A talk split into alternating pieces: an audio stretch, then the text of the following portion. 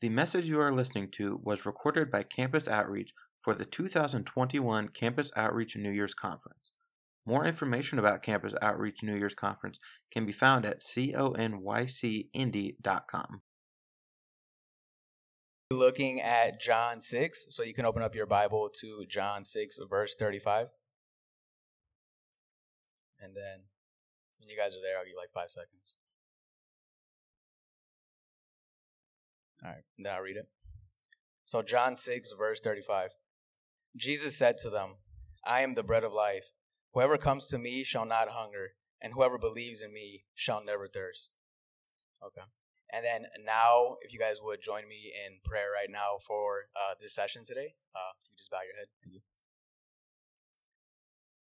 Dear Lord, just come before you, God, um, and truly just give you thanks, God, for the wonderful God that you are. Um, you know, in the midst of a pandemic, we're here together, all these college students, um, and we're just here, you know, to learn more about you, God, and I really just praise you and just get to know you more, Lord, because we know every single day in, day out, you're, you know, continuously um, just pursuing us, Lord. Uh, I want to pray for this time right now, God, that we can just, you know, completely turn our mind and heart to you, um, and and really just, you know, um, just give our full attention to you, God, and really just see, you know, what this conference, you know, can do for us because we know you're here with us, God. We know that you're working here um, through us. Uh, so I want to pray for this time, Lord.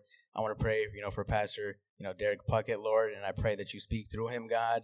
Um, and I pray that you know he's um, you, that you just speak through him, and that he's able to just really connect with us, um, and just share the message that he has, Lord. Um, and just thank you for being, you know, the beautiful, amazing Father that you are, God. Um, just know that we praise you and that we love you, Lord. Thank you so much. In your Son's name, we pray. Amen.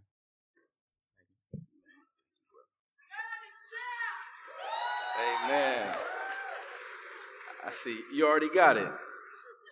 No lie. I used to walk down the hall and say, The champ is here. Y'all seen that movie a lot, Ali? Come on now. Y'all got to go home and watch that. It's on Netflix, okay? Uh, well, it's good to be here. Anybody excited about this this week? Good, good.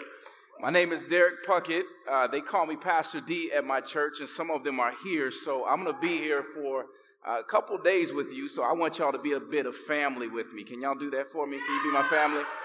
And so, family at my church, they call me Pastor D. So on the count of three, I need y'all to say, What up, Pastor D? One, two, three. Let's do that again because y'all weren't loud enough. One, two, three. I love it. I love it. We're going to have a good time. We're going to have a good time. Well, as they said, I'm from Chicago, Illinois. I pastor a church called Renewal Church of Chicago. Who, where are my Chicago people at? All right, all right. I love it. I love it.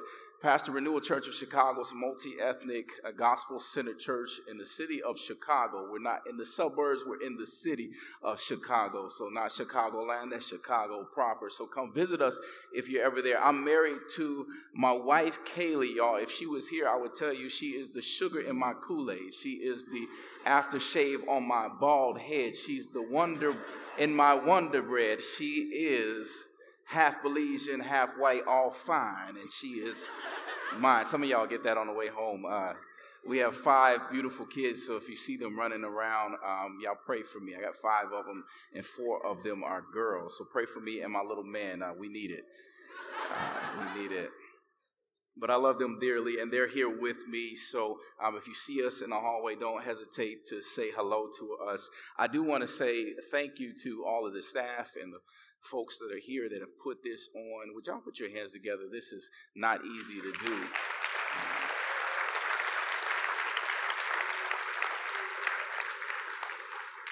And um, in your booklet, I know it says that John O is speaking. So if although we have bald heads, we're not the same. I think I look a little better than um, John O. So uh, just come up. Just remember Pastor D, not John. Okay. Um, but y'all can tell him I tell I said I look a little better than him. Go ahead and tweet him, do whatever. But uh, pray for him as he got a little sick this week. That's a good friend of mine. But my prayer is that God will move in your hearts this week, not only as I'm speaking, but through the worship uh, through your talks after this and just just this whole week. Uh, he will meet you right where you are. I got saved in a place like this where i gave my life to the lord and i believe that as you came in with all these things on your shoulders god can meet you right where you are this week. Amen So, with that said, before I get into this, by way of intro, y'all can see my skin color is brown. I'm a black preacher, right? Although I pastor a multi ethnic church, that means that I need y'all to participate as I'm preaching, okay? You have masks on, some of you, and I can't see you through all these bright lights. So, I need y'all to say amen. Let's practice. Can y'all say amen? Can y'all say hallelujah? Say that's good, Pastor. That's good. All right now, all right now. I'm giving y'all some permission here. My man has got it all down. Just don't say bring it home. That means I need to sit down, okay? All right, all right. Good. Before we get in our text, by way of intro, what we're going to be talking about over the next couple days, uh, tonight we're going to start a series of messages where Jesus continually refers to himself as I am. Now, this comes from scripture where God tells Moses to go back to uh, Egypt and the free Israelites. And when he tells Moses, as they ask you, Who sent you? he says, Tell them that I am sent you. Look at the scripture with me, Exodus 3:14. God says to Moses, I am who I am. He said, Say this to the people of Israel, I am sending, I sent you uh, to you. I am has sent me to you. Now, God says, I am who I am, and by saying I am, it means this. I don't want you to forget this. It means to be. And when mentioned this, he mentions it three times here in this passage, Exodus 3:14. It's related to the divine name Yahweh. Everyone say Yahweh. Yahweh. Yahweh. Now, why is this important? This divine name Yahweh has suggested a, a wide range of nuances, meaning the fact that God is self existent and therefore he's not dependent on anything else for his own existence. Number two, that God is dependent on, he's not dependent on anything else. Uh, God is the creator and the sustainer of all that exists. And number three, that God is immutable. God is unchangeable. His character stays the same. Some would say it like this He's the same yesterday, He's the same today, and He's the same forever. This means that he doesn't change into who we want him to be, or uh, he's his changing or who he is doesn't depend on how we feel today, or it goes up and down. He's the same God. Number four, God is eternal. He's eternal. He is the Alpha and the Omega. He is the beginning and the end. Now, why is this important?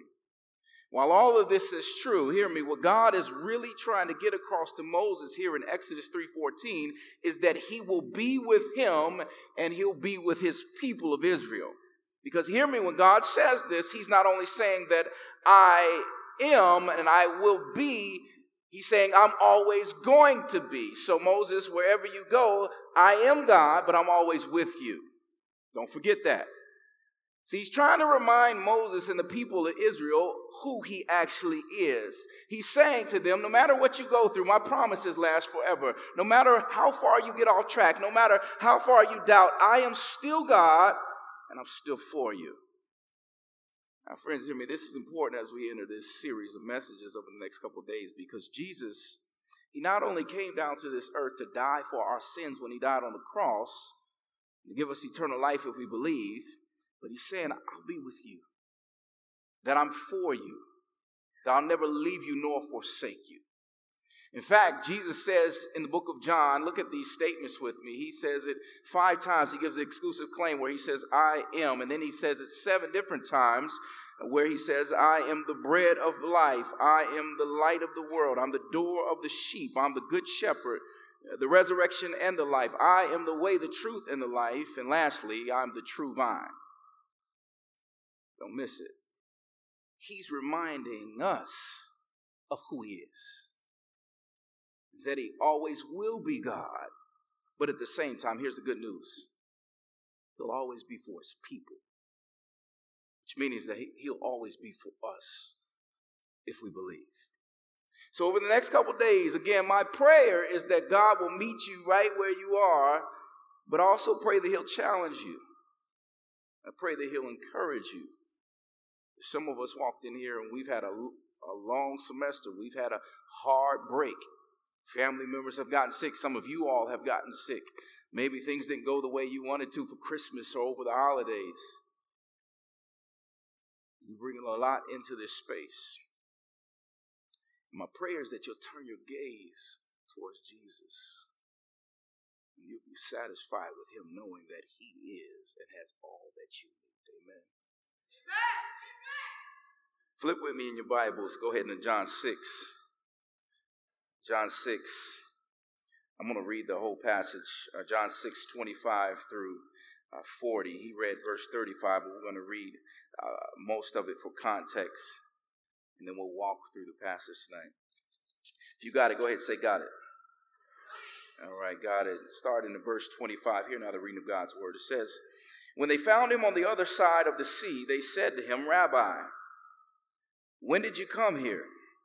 And Jesus answered them, Truly, truly, I say to you, you are seeking me, not because you saw signs, but because you ate your fill of the loaves.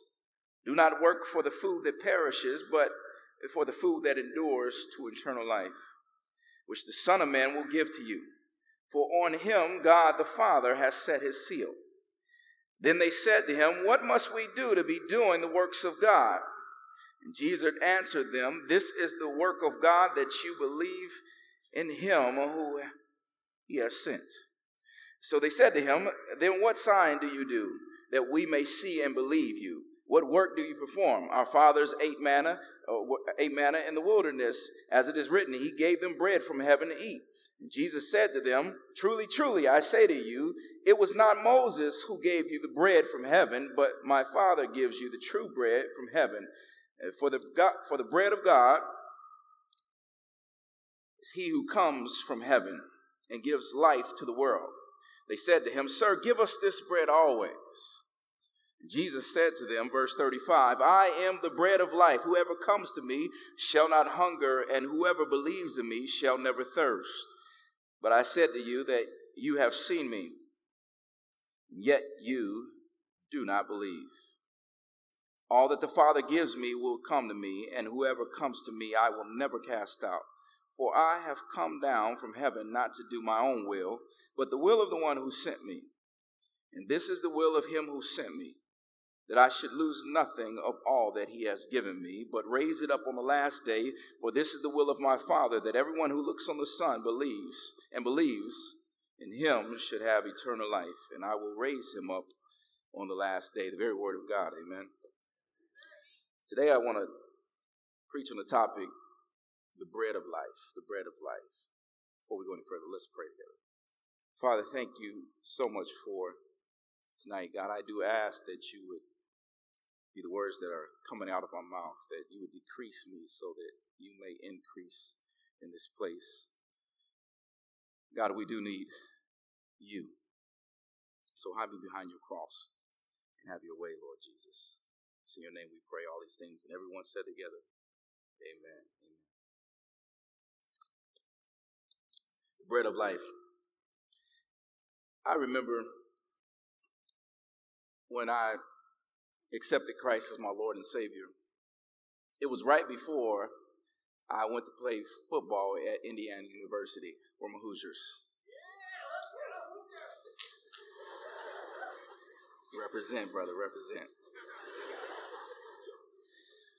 I was going to play football at Indiana University and I just accepted Christ.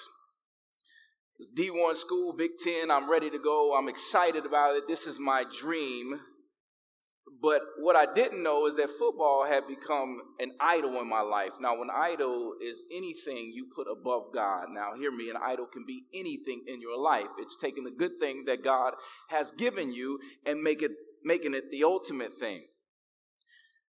And I didn't understand that football was that high up in my life. And I remember getting to uh, camp and I started feeling as if I was not supposed to play anymore. So I'm having this uh, this prayer time with God, like God, I, I don't know what's going on. I've played football my whole life. I want to keep playing.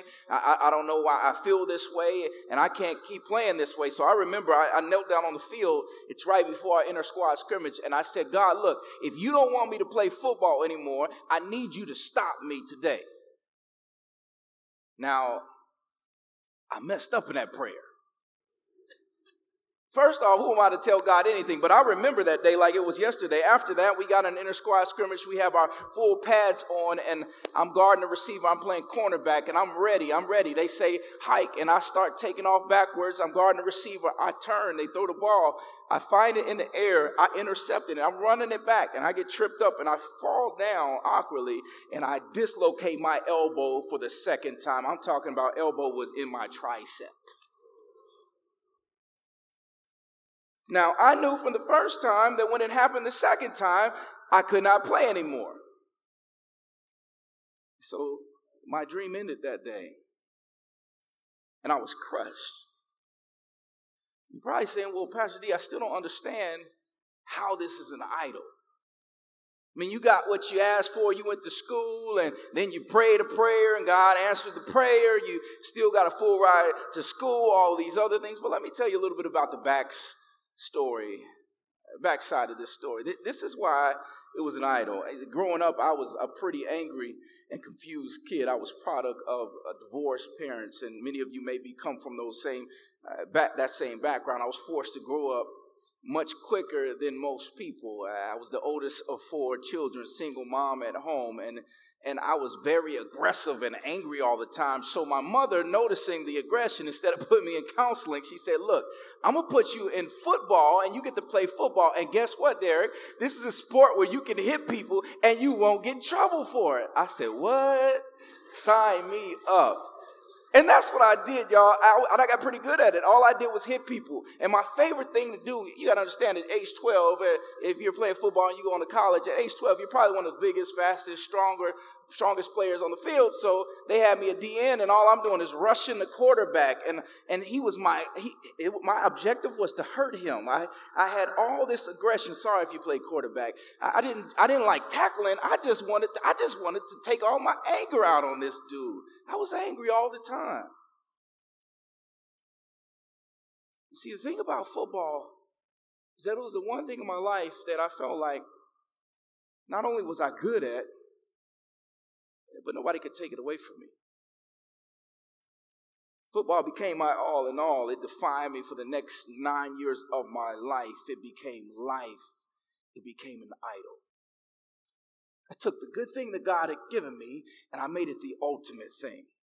And so when I came to know Jesus Christ, the, the ultimate one, the, the life giver himself, the one through which everything that has been made has been made, where football became life to me and he's the life giver. I gave her, uh, needless to say, when I met him, uh, football, my love for it became less and less. The two didn't really mix together and I always needed more. It didn't mix because football was defining me instead of Jesus. And the reason I knew that football would never suffice and it was defining me and I always needed more is because after every game, or in the middle of the game, I would feel satisfied. I felt like everything was there. I needed everything I needed was on the field. But after the game, you know what? I was looking forward to the next game. I always needed more.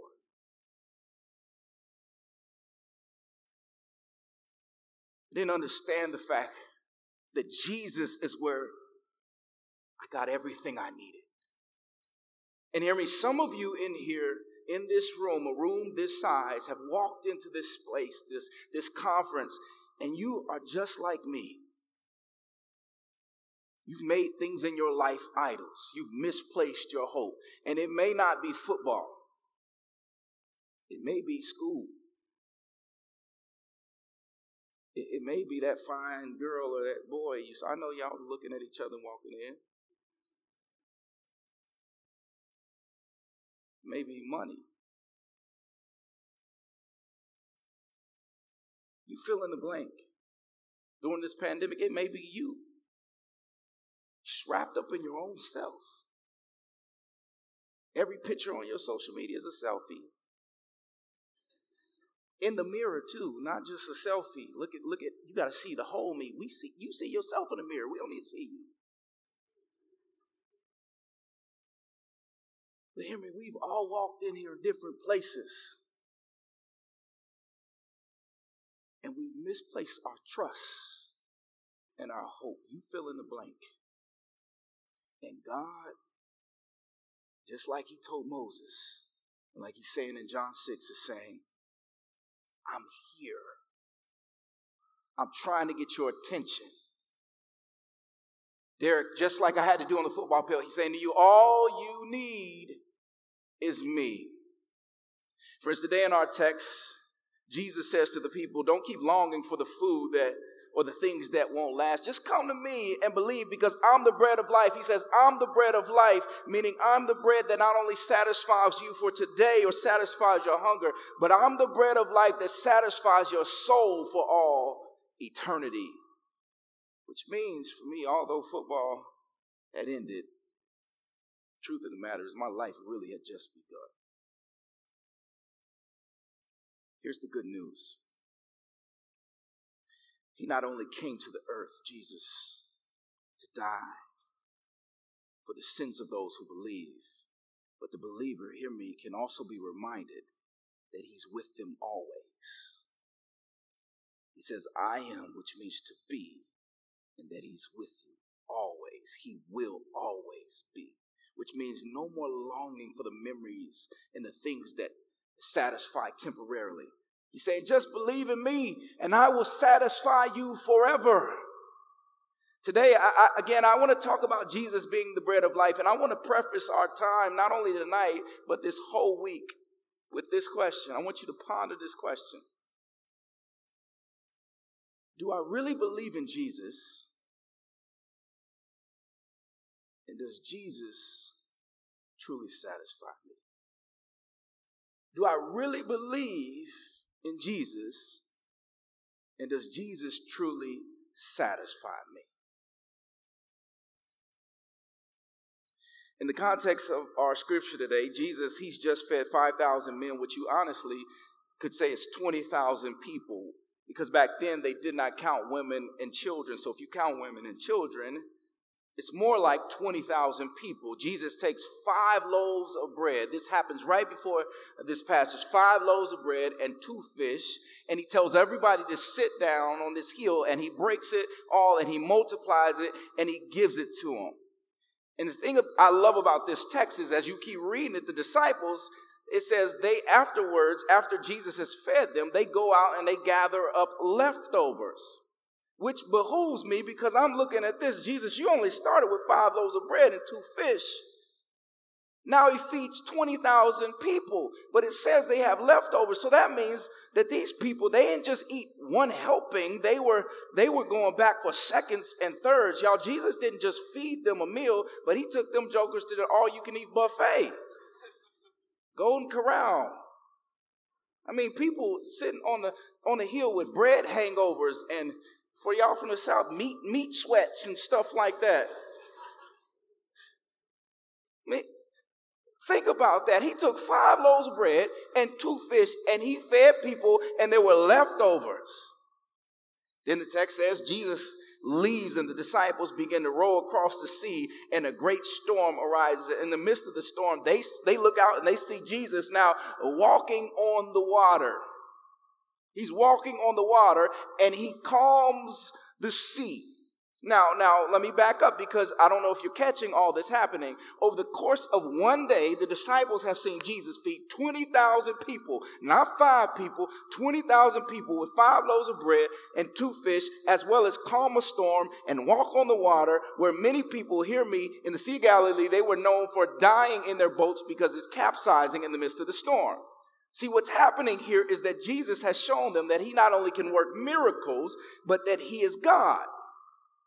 Because the Old Testament tells us that God is the only one that has power over the water or the sea because he created it.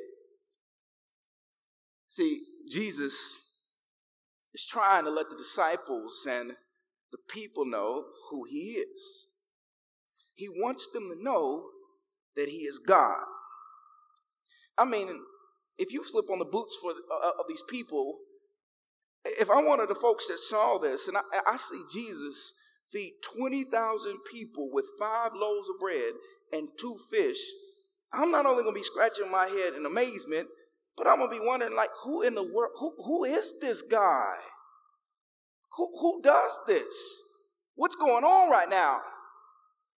And, and if he really is who he says he is, it would cause me to start asking some questions. It would lead me to this place that C.S. Lewis, a great writer, he writes Mere Christianity. He, he says these words. Look at them with me. He says, I'm trying here to prevent anyone saying the really foolish thing that people often say about him. I'm ready to accept Jesus as a great moral teacher, but I don't accept his claim to be God. That's the one thing we must not say. A man who was merely a man and said the sort of things Jesus said would not be a great moral teacher. He would either be, hear this, a lunatic on the level of man who says he's a poached egg, or else he would be the devil of hell. You must make your choice. Either this man was and is the Son of God, or else he's a madman or something worse. You can shut him up a fool, you can spit at him and kill him as a demon, or you can fall at his feet and call him Lord and God. But let us not come with any patronizing nonsense about him being a great human teacher. He has not left that open to us, he did not intend to. Now it seems to me obvious that he was neither a lunatic nor a fiend. And consequently, however strange or terrifying or unlikely it may seem, I have to accept the view that he was and is God.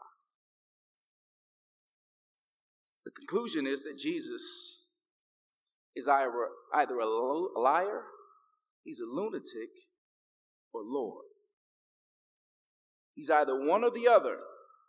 And C.S. Lewis comes to the conclusion that he has to be Lord, which I would agree with. But when you look at this text, the people haven't got to that place yet. They don't believe. So we see in the text that the people begin to question Jesus on who he is. Again, this is after all he has just done. And it says in verse 22 on the next day, the folks see Jesus.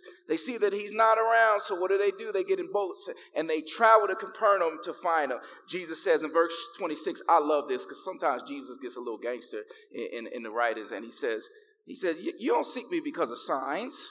You seek me because you're hungry again. Basically saying, You're not seeking me to know who I am. Because if you really paid attention to all the miracles I've already done, you would know that I'm God. But instead, you've come to me because you want more physical or material satisfaction. Wow. Sound familiar to any of us? Bring it a little closer to home. How many of us have come to God this way. God, I need more of this. I need more of that. Better, better yet, how many of us in the past week, maybe even the past day, have said, God, I need more money. I, I need more of this. I want this relationship. I want this.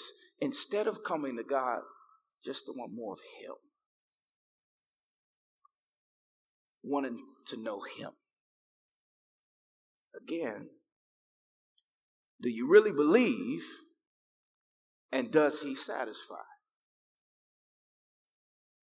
Jesus keeps going on in the text and he says, Don't work for the food that perishes, but the food that endures for eternity, which the Son of Man gives to you.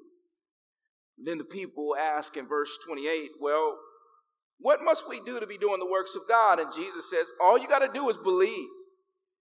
All you have to do is believe in the one who he has sent. In essence, all you got to do is believe in me. Y'all, I was reading this, and and I, as I was studying it, I, I I began to laugh a bit and began to smile because I'm I'm, I'm listening to what Jesus is saying to them, and I'm looking at all his works, and and I think it's funny a lot of times. I mean, we all do this when we come to Jesus, believing in Him and and and and and, and believe in the gospel and the fact that Jesus died on the cross, he was buried, and he rose from the grave, we always got to add to it. It, that's just too simple. It's like, wait, wait a second, God. All you want me to do is believe you. Me, I, I don't need to bring anything to the table. I, I don't need to bring my good works. Uh, all these things. We, we always got to add to it. Like, God, I, have been good today. I, have done this well, and we, we think it, it merits some kind of favor or something on the other hand. And Jesus said, No, I don't need any of that. All I need is for you to believe. It's hard for us to fathom that to be saved, all we have to do is believe. There's no hill to climb, there's no award to win. There's no amount of money that we, we need to have. I mean, there's, there's no uh, amount of great good deeds. Jesus says all you got to do is believe. See, the truth is, we tend to complicate this thing. We make it really difficult, whether we're believers or not. It happens on this side of belief where you haven't believed, where we make it hard to come to Jesus. I got to clean myself up. And then when we come to know Jesus, we still make it hard to believe the gospel every day. Well, I need to do this. I need to do this. I need to do that. I need to be better here. We got to prove ourselves. And the reason we do that is because everything in the world, whether it's school or it's your job, friends, everything in the world says you need to prove yourself to me. To show me that you're worthy or that you're, you're worth my time. And we take that same understanding and we put it with Jesus. And all he's saying, really, it, it, that, that, that doesn't equate to belief in me. He said, all, all you got to do is believe in me. There's nothing you need to do, there's nothing you can do, just believe. Paul says in Ephesians 2 8 9, because I don't want you to miss this. He says, For by grace you have been saved through faith, and this is not your own doing, it is the gift of God, not a result of works, so that no one may boast. Which means, again, there's nothing we can do or bring to the table that's good enough to warrant salvation. It's by God's grace that those that believe in Jesus' death, burial, and resurrection are saved. And here is the truth of the matter. Behind all of that, if we're really honest with ourselves, we ain't that good anyway.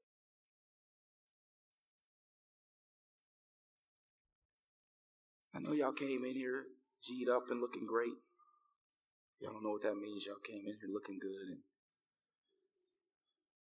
but we really ain't that good anyway. We got some dirt in our lives. We got some mess. Everyone. But see, the problem is we're not honest with ourselves. We like to think, as my grandmother used to say, that our stuff don't stink.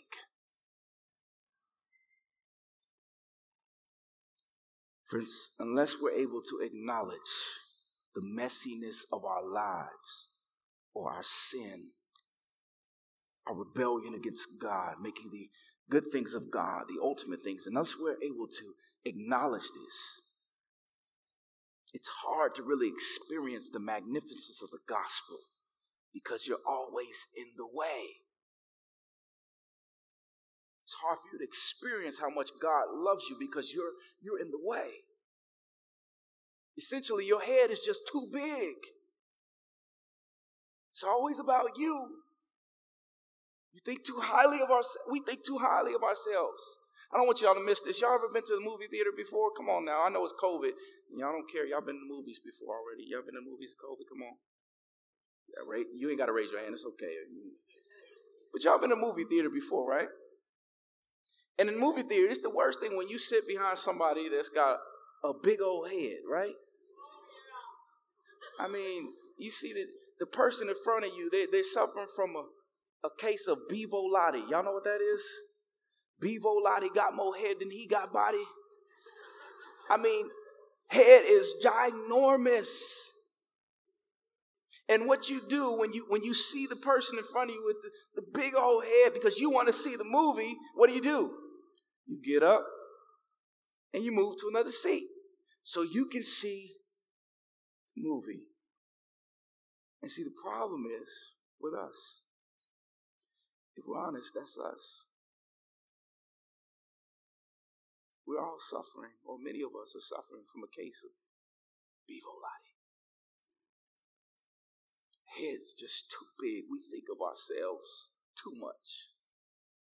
And because of that, we can't see a clear picture of who God truly is. And in order for us to see Him, we gotta move out the seat in order to see Him. We've got to lower our view of ourselves to see who he truly is. It's like in Isaiah chapter 6, some of my Bible thumpers in here know this chapter. He, he comes and has this encounter with God, and in the chapter, Isaiah sees God high and lifted up on the throne, and and smoke is filling the, the temple, and the train of the robe of God is filling the temple. And he, he's sitting on his throne, and there's seraphim, these angelic beings with, with wings and big feet and face, and they're flying around and they're singing to the Lord. And in the midst of this, Isaiah has this experience where he sees all of this, and he sees God high and lifted up, and his natural response is to fall to his face and say, Woe is me, for I'm unclean. And see, that's the right experience or the right response when we come face to face with God. That's the proper response. But a lot of times we do just like these people in the text. We just keep asking questions. See, it's hard to see God or Jesus for who he actually is because we think too highly of ourselves. I mean, when you look back at the text, and you see these people, even after Jesus says, all you got to do believe is believe. He's already walked on water. He's calmed the storm. He's fed 20,000 people. All he, all he, all he says is you got to believe. Even after all of that, they still say, well, Jesus, show us another sign. Show us another sign so that we may believe. Basically, prove to us that you're worthy of our belief. And I read this and I'm like, man, I could have slapped these people for Jesus. Are you serious? And it's easy for us to look at the past and say, man, what kind of audacity is this? But truth be told, we're just like these people many times. Unless God shows up in our life the way we want Him to or how we want Him to, it is hard to believe because He doesn't fit in our own little personal box that we've made and put God in. Friends, believing in Jesus is to believe in someone who's much greater than ourselves, which is hard to fathom again because our heads are just too dang on big. Scripture says in 1 Peter 5 5 that God resists the proud and gives grace to the humble. Then he says in verse 6, humble yourself so that God may exalt you in due time, which means, hear me, that your stuff stinks just like everybody else. But in the midst of that, because that's true, instead of being captivated by your own goodness, turn your gaze towards someone else who is worthy of your captivation, who is Jesus, who died for you. Believe, he says, believe. But the people keep on going and they say, well, our fathers ate manna and bread from God in the wilderness. And they asked, Well, what will you give us? We need another sign. Do you have something to show us who you are? Jesus says, Moses wasn't the one who gave you the manna in the wilderness. No, that was God, the Father, who gives you true bread from heaven, bread that gives life to the world. And then they reply, Well, give us this bread then, Jesus. And Jesus then replies, He says, Well, I am. There it is. I am the bread of life. But y'all have seen me and you do not believe. But whoever comes to me and believes I will never cast him out. I will raise him up on the last day. Verse 41, he says, For everyone who believes, looks upon the Son, shall have eternal life. I will raise him up. Friends, don't miss this. Here's what's happening here in this passage. Don't miss this. Jesus has done this marvelous miracle in front of 20,000 some people with five loaves of bread and two fish which doesn't bring these people to belief, but instead they come to Jesus seeking another sign. Give us more, Jesus. We need more personal satisfaction. And Jesus says, Don't look for the perishing bread. I am the bread that never perishes. Don't miss this. I'm the bread that never withers. I'm the bread that, that leaves you satisfied for all eternity. I'm the bread that not only satisfies your deepest hunger, but I'm the bread that satisfies your soul says, I'm the bread of life that makes everything else in this world pale in comparison to me. That boy, that girl, that job, that money, that school, whatever it is, all of that pales in comparison to who I am, Jesus Christ. And all you have to do is believe. Come to me. He says, I'm here. This is why Paul says in Philippians 4:13, I can do all things through Christ who strengthens me. But see, the problem with this verse is that we do the same thing to this scripture that we do uh, with the scripture we have today. Some of us, we, we got this verse probably tatted on our bodies. We know Philippians 4.13. I can do all things through Christ who strengthens me. And we, we take this verse, and I'm going to come up in your neighborhood a little bit with this one because we start Americanizing it a bit, and we make it, we make it to uh, think, we, we think of it this way. Well, well, I can do all things that Christ who strengthens me, so I can conquer this hill. I can get through this trial. I can encourage myself because I got Christ on my side, so I can make it. And that's not even what the verse means. You know, I know because when Paul writes this in Philippians 4, Paul is sitting in a jail cell. He's talking about contentment. He's saying, with Christ, I'm satisfied. I don't need anything else. I'm content. He's not talking about getting through no trial, y'all. He's sitting in a jail cell about to die. He's saying, I have everything I need in him. He's saying, my strength doesn't come with, from what's happening around me or to me or how much money I have. My strength comes from the Lord. And in this case, it ain't coming through me getting through this trial. It's not coming. My season ain't coming. That's not what he's saying. He's saying, I'm content because I got everything I need in Jesus. And some of us, we need to hear that this evening because we're in a situation well, if we're honest, this pandemic has gotten the best of us. What happened, what's happening around us has gotten the best of us. Racism, different things that are happening in society have gotten the best of us. And we need to be able to proclaim, just like Paul, believing that I can do all things through Christ who strengthens me no matter what happens to me. I'm content. Because, like Paul, he knows, and you know, that heaven awaits you.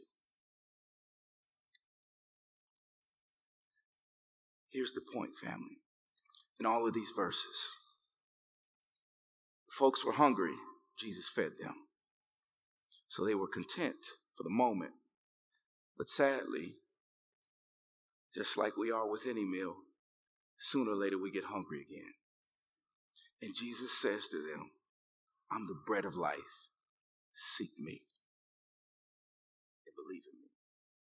In essence, he's saying to them and saying to us too, although your stomachs may be empty right now, life may have gotten you down, Hear me, your finances may not be where you want them to be. Maybe the past semester didn't go the way you wanted to go. Uh, maybe that friend has turned their back on you, or the boyfriend or girlfriend broke up with you and you thought y'all were going to get married.